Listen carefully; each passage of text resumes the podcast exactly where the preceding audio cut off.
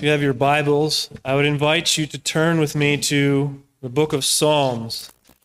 As the last day or two, when Pastor Chuck mentioned that he may not be here, my mind immediately, for whatever reason, went to Psalm 46. And I sat down and attempted to, I mean, it's a familiar psalm.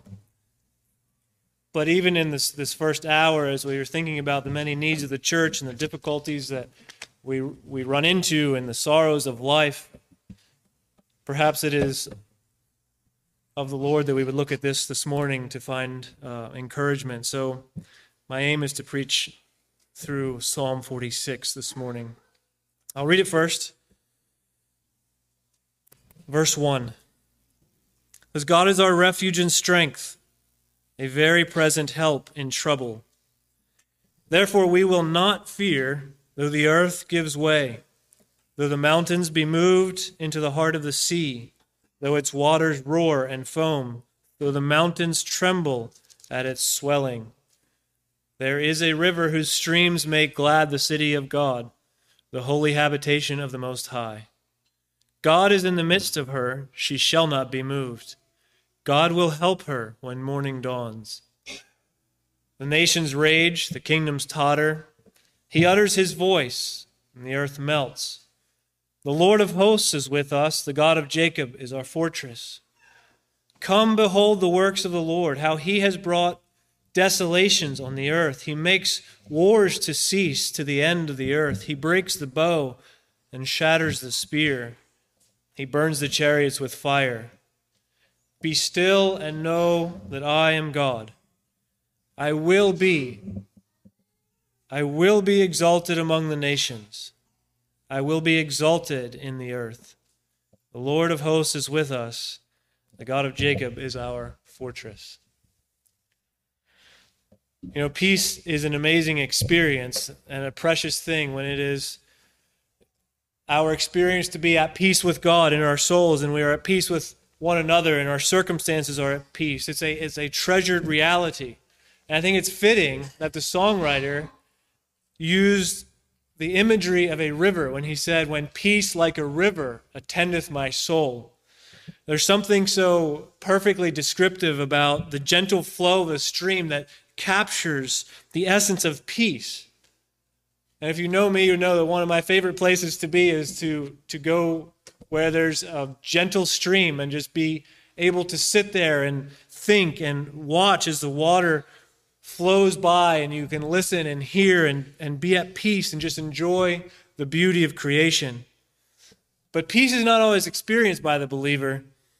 There are times when our lives cannot be compared to a gentle flowing stream, but rather a raging, tumultuous river of chaos too often, in fact, the busyness of our lives calls us to go from one crazy day to another, full of, of schedules and activities. And Saturday is full of all that we can pack into it. And then we come to Sunday and we're, we're worn out.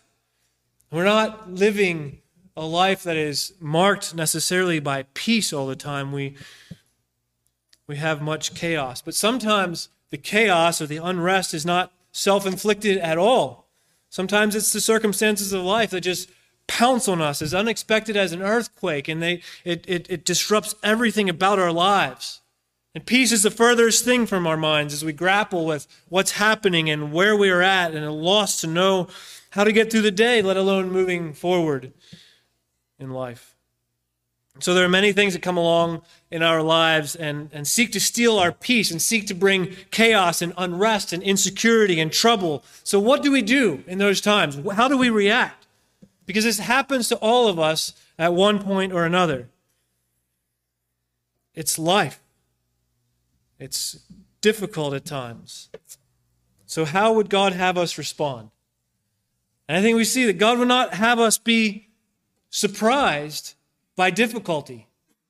God would not have us be shocked that there are difficult circumstances in life. And in fact, it's often the element of surprise that when the trial comes that is so hard for us. If we could plan our trials for one specific weekend, if we could plan all the bad things for a certain time and endure it, maybe we could, you know, set aside a certain time for expected disaster or whatever. But it doesn't work that way. The mountain falls into the sea when we're least expecting it. And we're surprised. We're shocked at the calamity. And so often we're unprepared. Peter, writing to the people who endured much suffering, says to them in 1 Peter 4:12, he says, "Beloved, do not be surprised at the fiery trial when it comes upon you to test you, as though something strange were happening to you, but rejoice in so far as you share in Christ's sufferings." So perhaps we need to hear that reminder this morning that we ought not to be surprised when these things happen. Don't be surprised when trial comes, when trials come, when, when chaos comes, when our faith is tested. These things are normal to the Christian. It is not a strange thing. And so this morning I want to look at this psalm, and, and it seems to be written to those who have been interrupted, perhaps surprised by difficulty. It's a psalm that acknowledges unrest and chaos, but it gives us help as we're passing through these things. It doesn't just acknowledge the existence of them, it helps us to have hope and direction. So, just as a brief outline of where we're going, I want to look at this text under four headings the presence of God in chaos, verses 1 through 3. Verses 4 through 7, we'll look at the provision experienced, God's provision experienced, and then God's purpose unfolding, and finally, in the last two verses, God's preeminence proclaimed. So, first of all, God's presence in chaos. We see there in verse 1 God is our refuge and strength. And we can see immediately that we, we have, what we have is a special gift of grace only to believers. It's something that unbelievers know nothing of. They know not the comfort of having God as our specific uh, refuge and strength. There is a undeniable distinction between the believer who experiences these things and the unbeliever who experiences the sorrows of life. And it's God. We have a God who has promised to be our refuge and strength. Right? And so we have a promise, a sure reality that no matter how troubled we are, no matter how difficult the circumstances, God's presence is promised to his people.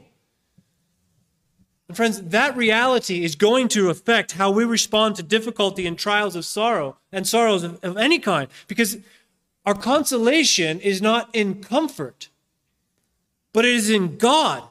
We don't read in, in, in comfort is our refuge and strength. When I'm comfortable, I'm at peace. We don't read that when I'm healthy, then I am comforted, then I am at peace. When I enjoy wealth and achievements, then I have a refuge and strength. No, it is God, God, who is our refuge and strength. And recognize no one thinks they need God when all is well. Your believers don't think they need God. But then he brings about these difficult things in their circumstances, and they suddenly wonder why God would allow them to happen.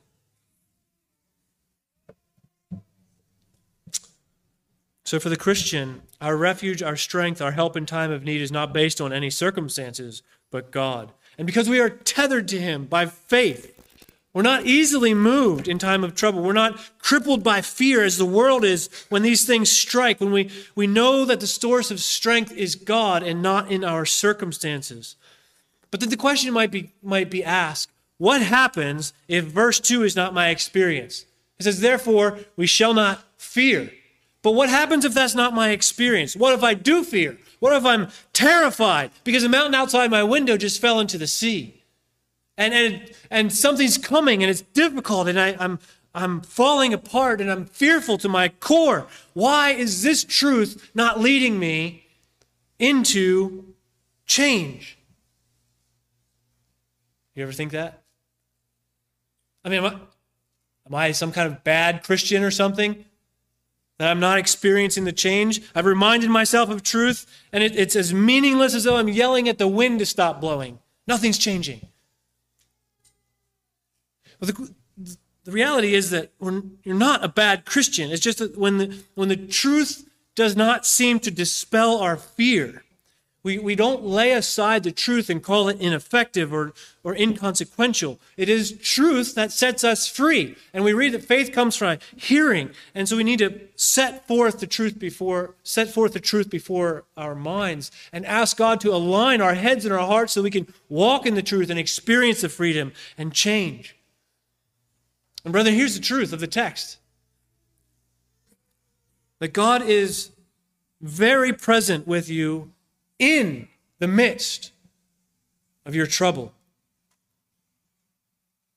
And God would have his people learn how to trust him in that. God is a good and faithful and loving God, and He is jealous that we find Him to be our refuge and strength. And so, if and when we lack confidence in God, perhaps it's because we are leaning so heavily on our circumstances for our peace, and, and perhaps we need a measure of testing to expose the reality of our faulty faith. And God knows these things. God doesn't tempt us beyond what we can bear. He's, he's not a, a, a difficult and unloving God, but he's teaching us these things. He's sharpening he's sharpening our focus because affliction has a refining aspect to it, right? It it removes the dross. It gives us a clear sight of God. In fact, David in, in Psalm 119 says, It was good for me that I was afflicted, that I might learn your statutes. It's good. I see that now. It was good. And we can notice that times of trouble are assumed for reasons that we don't always know in full. We don't know in full at all. But it seems like God has ordained for all believers that the path to the promised land goes directly through the Red Sea, where our, our faith is tried and his promises are proven to us so that we know something for ourselves of God being our refuge. Because we're going to encounter difficulties along the way. There are difficulties along the path to the celestial city, but we're not alone. And God has a purpose in them. In Isaiah 43 2, he says that, you know, when you pass through waters, I'm going to be with you. Through the rivers, they're not going to overwhelm you. I will be with you. And so, in these seasons of sorrow, I believe God wants us to learn that we can trust Him and we need to rely on Him, not on perfect circumstances to meet our needs. It is, it is a marvelous statement about God. It, it says that He is our protection, He is our strength, He is with us. And, friends, I just ask you, as a believer, is that sufficient for you? Is that sufficient for you? the promise of his presence, the promise of his protection and strength for you. Is it sufficient? We have promised to us sufficient supplies to protect us in times of trouble, to empower us in times of need, to, and to encompass us in his presence. So, so the, the result of that would be something like David saying, Whom shall I fear? The Lord is the strong hold of my life. Of whom shall I be afraid? But then we also have to notice there in verse 2 the wonderful conjunction, therefore. What would we do without the conjunctions of the Bible? What, what would we do if we didn't have things like this? That, that, that they're, they're keys to open the door to the most precious treasures of grace for all of us. They're hinges that connect the, the, the objective truth of God's word to the experienced reality of our lives. Right? These blessed conjunctions. And I would encourage you to read your Bible looking for these things. Look for the conjunctions which hang on the truth of God's word is coming to help you. There's something here that's going to help you. And so here we have the key to unlock the treasure of grace, which is for every Christian. And it is this Therefore, since we have a God who has promised to be our protection, who has promised to give us the power that we need to live in and through hardships, since we have a God who is always present with us, what does it lead to? It leads to something, an obvious conclusion, a, a, real life help to us. It's a deduction of facts, but it is more than that. It's a life altering shift away from the natural response that comes from a to, to, to, to a God centered response that comes from knowing Him and having a God saturated worldview and a biblical theology that moves us from fear to faith there's help It's pressing into our minds the reality that we have a God who is sovereign. We have a God who is omnipotent. He's loving and kind and merciful. And in trusting Him, we can move forward. We can move from fear to faith. And brethren, I, we're not we're not through all the difficult seasons of life yet. In our lifetime, we could see all manner of, of difficulties that are greatly concerning. So, if we're going to get through this without fear, without fear of all things unraveling, uh, unraveling around us, we need to be grounded in the therefores, right? We need an anchor that's going to hold on to us. This is something for us to grasp, a precious reality that God's presence is with us. We need to latch onto that with such tenacity that it actually keeps us from fearing. Our thinking is so pivotal. Brother, our theology is immensely practical. Do you believe that? Immensely practical.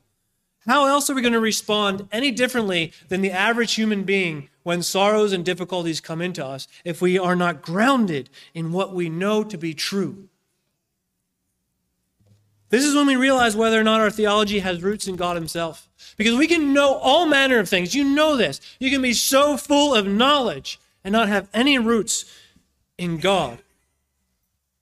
And it's our faith in God, in God being who he says he is. That takes us out of the realm of being crippled by fear and anxiety and lifts us out of that and, and gives us a solid foundation of trusting God no matter what the amount of chaos is. Because this, this, this psalm is a picture of chaos, right? You recognize that. It's, it's a it's language painting a picture of great upheaval. It's picturing, you know, the earth giving way, mountains falling into the seas. This is, this is not just a bad day. This is not just a hard season. It is descriptive of circumstances that would and should, from man's perspective, cause us to be immensely fearful. But in the midst of that is the reality of God's promised presence. And that's the repeated theme of this, of this chapter.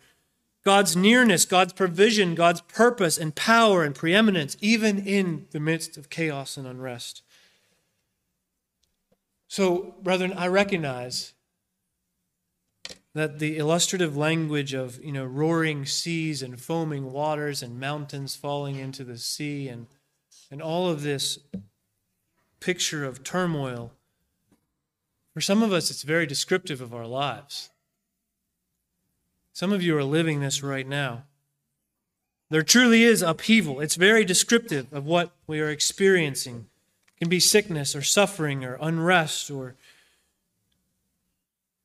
anxiety or strained relationships or pain or death. These circumstances are real. These things are real and unavoidable. And so, my hope in, in looking at this psalm can help you not ignore the chaos, but to focus our attention on God. And I hope it can be a light to your path and a doorway through which you can see the goodness of God and cling to his promise. Because I would just remind you of what you already know that, that God is always present. But we read here that he is very present in our time of trouble. And the, the word very is just a word that means abundant. God is abundantly present with you. He does not withdraw himself in times of difficulty. He does not remove himself when there's hardship coming. He says he's near to us. He says, Call to me and I'll answer you. He's not a distant God, unconcerned about our circumstances. He never abandons his children, especially in, in, in affliction. He is not a very distant God, but a very present God and help in our time of trouble. And so we must cling to this promise and this reality. So God's presence in chaos. And secondly, let's look at verses 4 through 7. God's provision experienced. And so, brethren, it would be good for us if we just had the first three verses, right? We would, we would like that. We would appreciate that. We would rejoice in knowing that God has promised to be our protection, our power, and He's promised His presence with us. But even then, we may be tempted to say, How am I supposed to endure now? How am I supposed to get through? Am I just going to put my head down and, and get through this difficulty? There's no help for me? It kind of lands on us like a backhanded compliment, like it's, it's a good thing, but we don't know how to receive it because we don't know what to do with it. But then we're reading along, hearing of waters roaring and mountains falling, and suddenly comes a contrasting thought, right? There's a river. It's a sudden shift, a shift away from the torrential sea to a tranquil river flowing with all we need. And brethren, this is, this is such good news for us that there is a river whose streams make glad the city of God. Thank God for the river of grace, the supply that comes to the believer even in the midst of unrest. Thank God that there is always a river where the streams of grace flow free and wide. We're not left to be victims of our circumstances and the chaos. We're not left to hang our head and somehow, you know, endure life but not enjoy anything of it. God's provision here is constant. As constant as a, a flowing stream whose contents are flowing to, to us free and available to all who take of them. Isn't that how we find God's grace? That it's available to us, but it's also effectual. It's also effectual. The streams of grace make us glad. They are to the soul of the Christian as important as the air we breathe. How are we to live even a day without being supplied by the constant grace of God, which flows to us from Him, His throne, Him, His own person? Notice in the contrast that the disturbance of the world does not cut off the supply of grace. It's not as though we, we live in too much turmoil, too much busyness, too much suffering, too much anything for the grace of God to get through to us. It comes. There is the river. There is a supply of grace for you. But the reminder may need to be given to us that the thirsty soul must still drink or it will remain thirsty. Brethren, why is it that sometimes in, in trials and tribulations we are so prone to neglect the very means of grace that God has provided? It's as though we're sitting at the dinner table complaining of hunger, but we won't eat. God says, Open wide your mouth and I'll fill it. So, how is this provision experienced? I said this is provision experienced. How do we experience this? Because the, the river of grace flows to us and it comes to us in a variety of ways. It comes to us through the, the precious promises of God's word, which we just talked about. We read and trust and live by his promises. We cling to that in everything. We cling to his promises. Grace comes to us through the encouragement of our brothers and sisters and friends. If I can just tell you one thing, there, if you read Hebrews 3, people's life depend on you encouraging them. You and I, we are not dependent on one man or one ministry to do the work of the, of the church. You and I are ministers of grace to one another, and we need to be encouraging one another, exhorting one another when need be, but coming alongside and, and bringing out the truth of God's word and seeking to, to encourage one another as we live life together. All the more reason to give your life to the body of Christ Invest yourself in his people. But then help also comes to us as we give ourselves to the means of grace. We, we saturate ourselves when we in, in the Word of God. We give ourselves to prayer. We, we do these things on, on our own and we are strengthened. We're strengthened. So, whatever means God uses, there is always an ever flowing river of grace into our lives. And He promised to give us all that we need for the day and the task at hand. Brethren, the river never stops flowing. The supply is never cut off. The fountain is God Himself. And so we can deduce from that that, Christian, you shall never lack the grace you need for anything that God calls you to. You will not lack the grace that you need. But how else does God provide? How else do we experience His provision? Look at verse 5. It says, God is in the midst of her, she shall not be moved. Now, there's something that even in the, in the difficulties, when, when we're surrounded by sorrow, when we're struggling, there's something that we can use in prayer. Right? God, I'm, I'm feeling the overwhelming pressures and of the circumstances of life. I'm, I'm feeling the cumulative effects of all the unrest. And I'm, I'm looking to your word, and I read there that you're in the midst of your people, in the, in the midst of your holy habitation. So, Lord, I'm trusting you. I'm trusting you that I will not go down unless you go down. Because you said you're in the midst of us. And so, even if, it, if it's all that you can do, is, is you should say to the Lord, I, I know I'm not, this is not going to be the end of me, Lord. This is not going to be the end of me because you've said that you are with me. And if I am attacked, if the enemy is going to lay siege on my soul, then he's coming at you as well. And I know enough about you, God, that you're never going to let your enemies prevail against you. So as long as my place is secure, that I am surrounded by God, then I am not going to be defeated. Lies will not have the final word. Anxiety will not have the final word. Discouragement will not have the final word. Trials will shake us, but they will not destroy us. God is in the midst of her. She shall not be moved. She shall not be moved. The church, the church will not be moved. You believe that? Brethren, but the believer, the blood bought believer, the one for whom Christ died, will not be moved. Don't lose yourself in the church and think that God cares for the church, but He doesn't care for you. You are the church. You will not be moved. You will not be moved. And so it doesn't matter how large the attack is or how long the trial, God is in her midst. And that truth, brethren, I know enough about myself and I know enough about how we work. Because that goes directly against how we feel, right? We don't feel all that secure.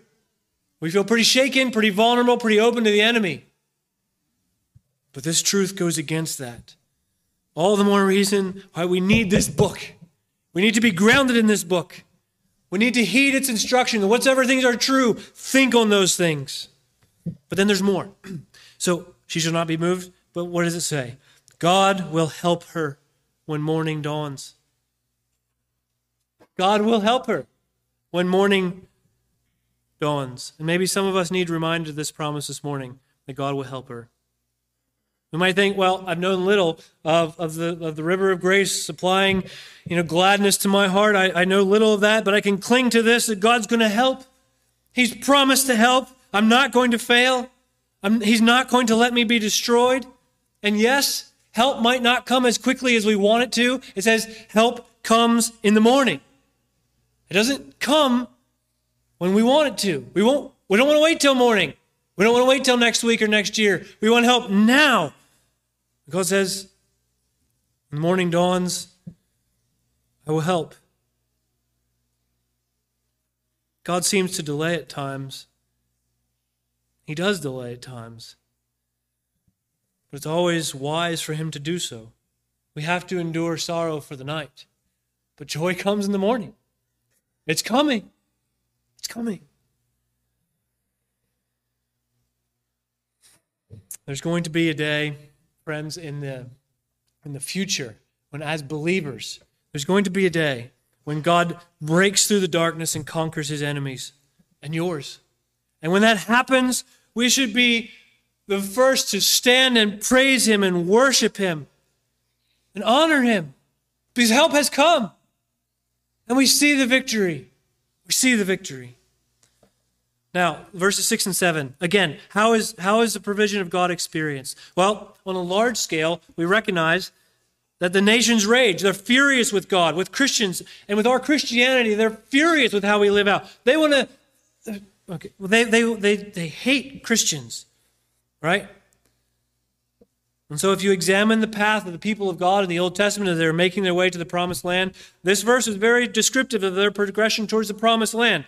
Nations raged, kingdoms tottered, they were moved. They couldn't stand against God as, as his people came forward. And it's likely that the psalmist was recalling a specific instance in which a nation came against God's people. And he describes how, how God reacted and what was the, what was the outcome.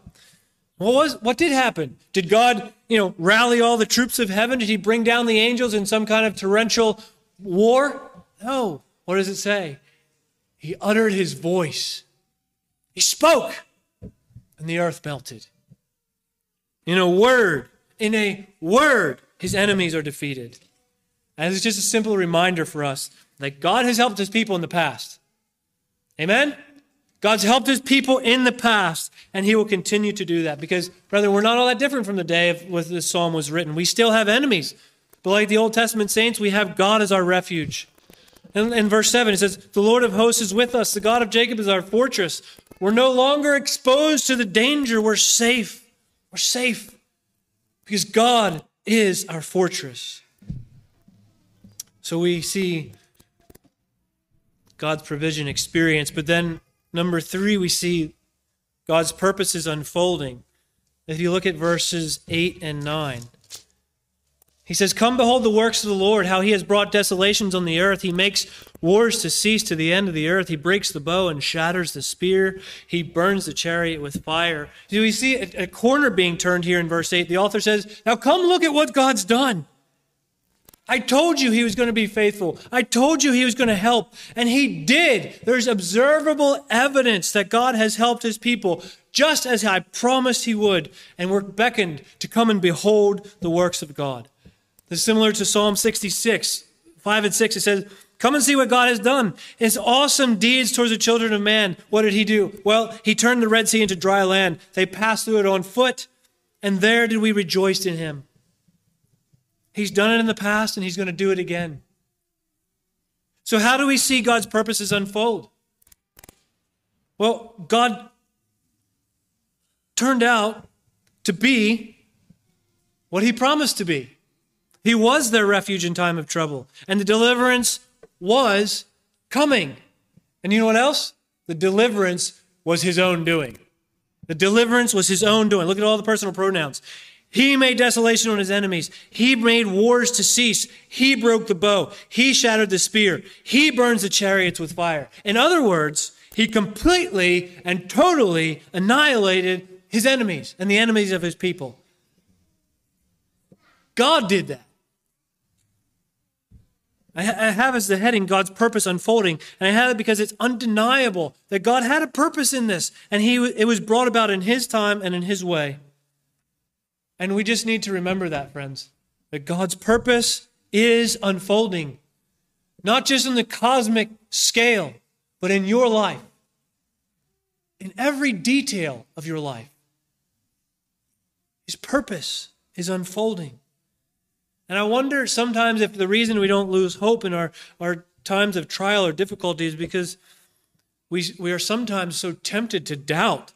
You know, if, if God's going to bring about his purpose in whatever the scenario may be, we're, we're sometimes so far from confident and even doubtful about all the, the, the events of our lives as if, how is God going to work this for good? Maybe we doubt God's power, but more likely we are tempted to doubt his goodness. We're tempted to doubt that he's going to work all these things together for the good of those who love him. But here, here's the reminder, friends. We need to heed this petition and come behold the works of the God. We need to think about his perfect track record of faithfulness to every one of his children through all the generations. Perfect faithfulness. Are you going to be the first that he fails?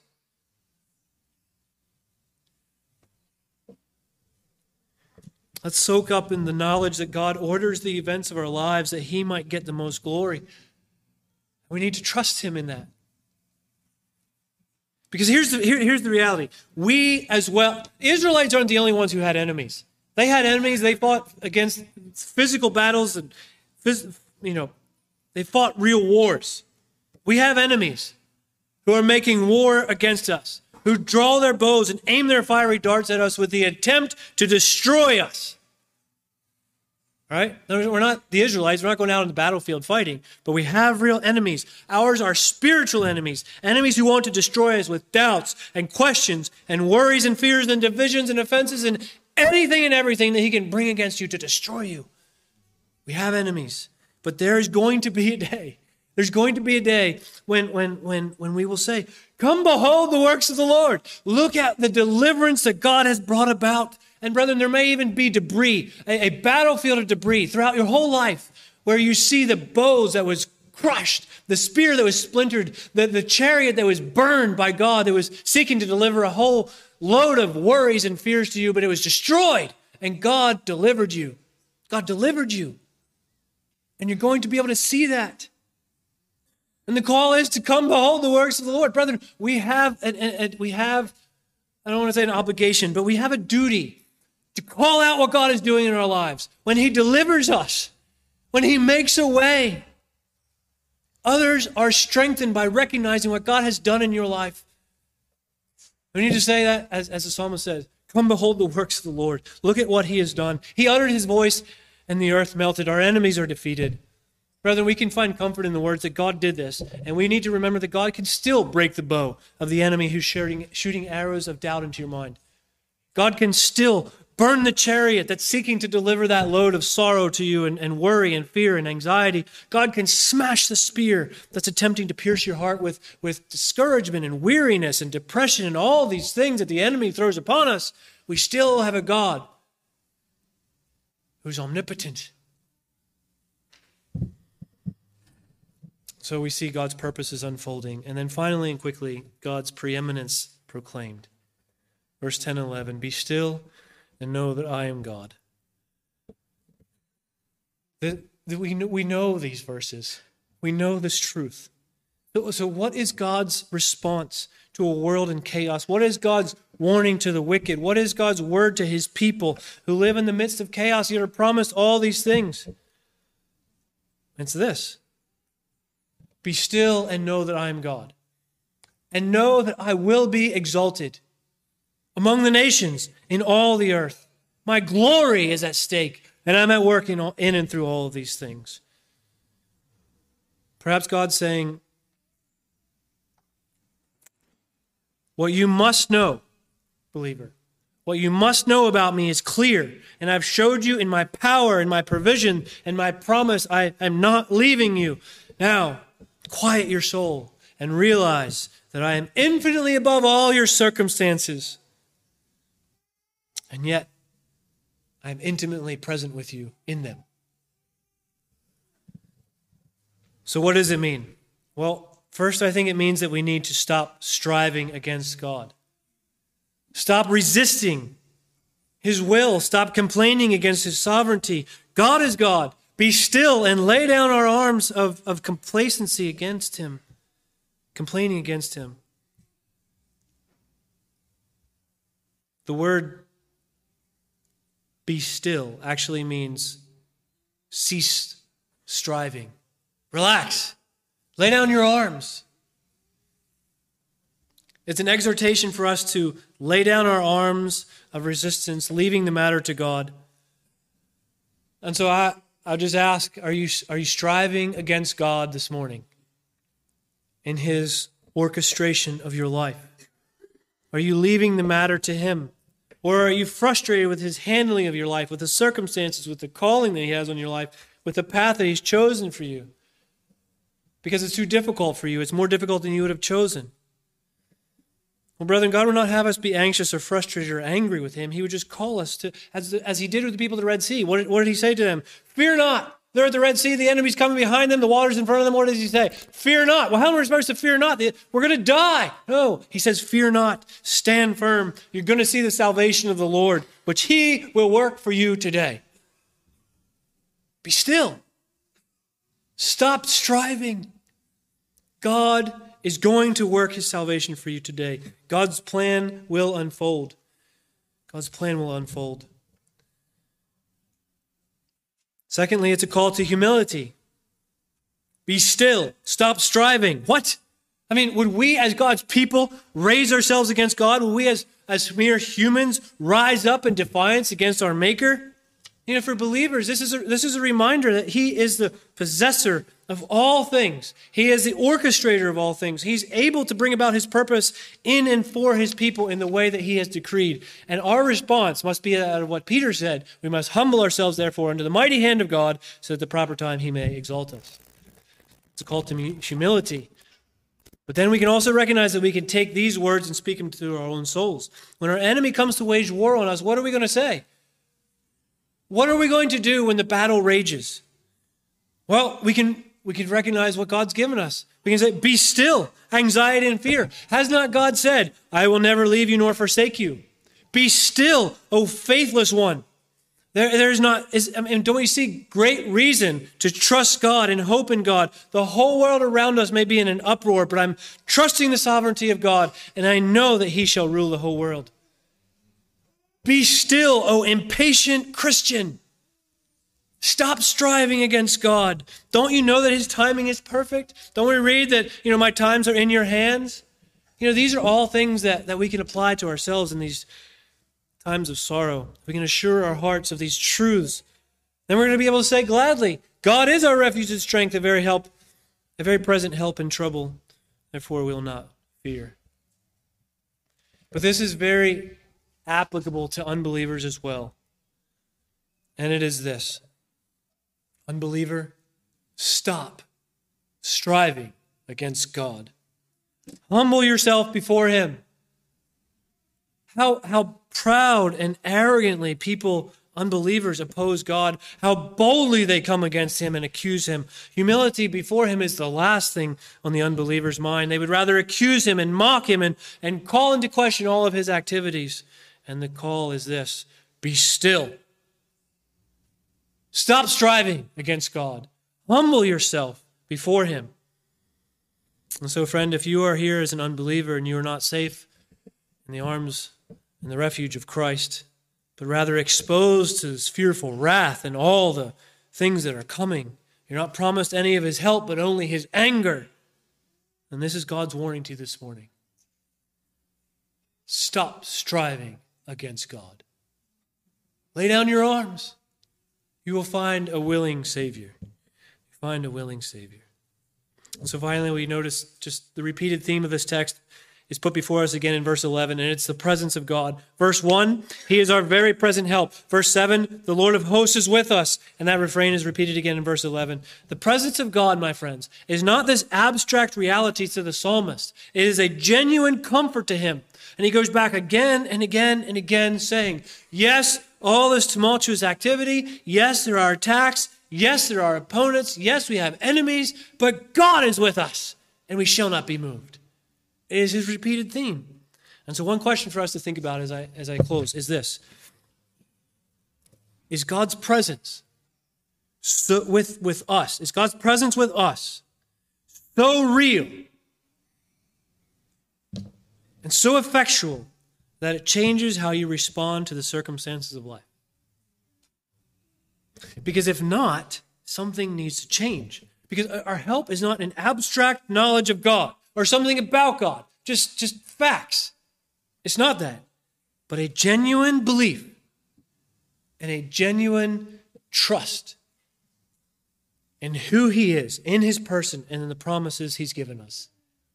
Only in that are we going to be helped. You remember Moses leading the people? You know, God was angry with them. Moses said, Hey, if, if your presence doesn't go with us, don't send us out from here. I don't want anything to do with going on if your presence is not with us. He knew that God must accompany them.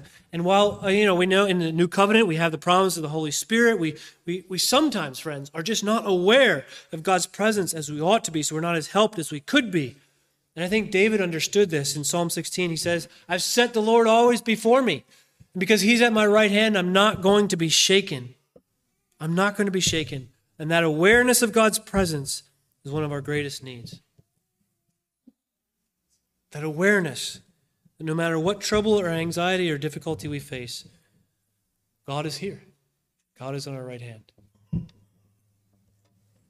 Amen. Father, thank you for your word. Thank you, God, for the promises that you give to us.